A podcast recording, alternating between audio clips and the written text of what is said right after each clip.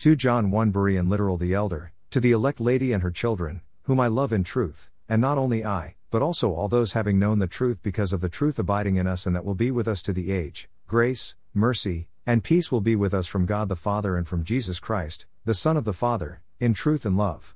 I rejoiced exceedingly that I have found some of your children walking in truth, just as we have received a commandment from the Father.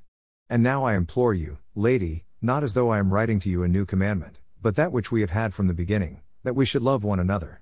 And this is love, that we should walk according to his commandments. This is the commandment, just as you have heard from the beginning, so that you should walk in it. For many deceivers have entered into the world, those not confessing Jesus Christ coming in flesh. This is the deceiver and the Antichrist. Watch yourselves, so that you should not lose what things we have worked for, but you may receive a full reward. Anyone going on ahead, and not abiding in the teaching of Christ, does not have God. The one abiding in the teaching, this one is both the Father and the Son. If anyone comes to you and does not bring this teaching, do not receive him into the house, and do not tell him to rejoice. For the one telling him to rejoice partakes in his evil works.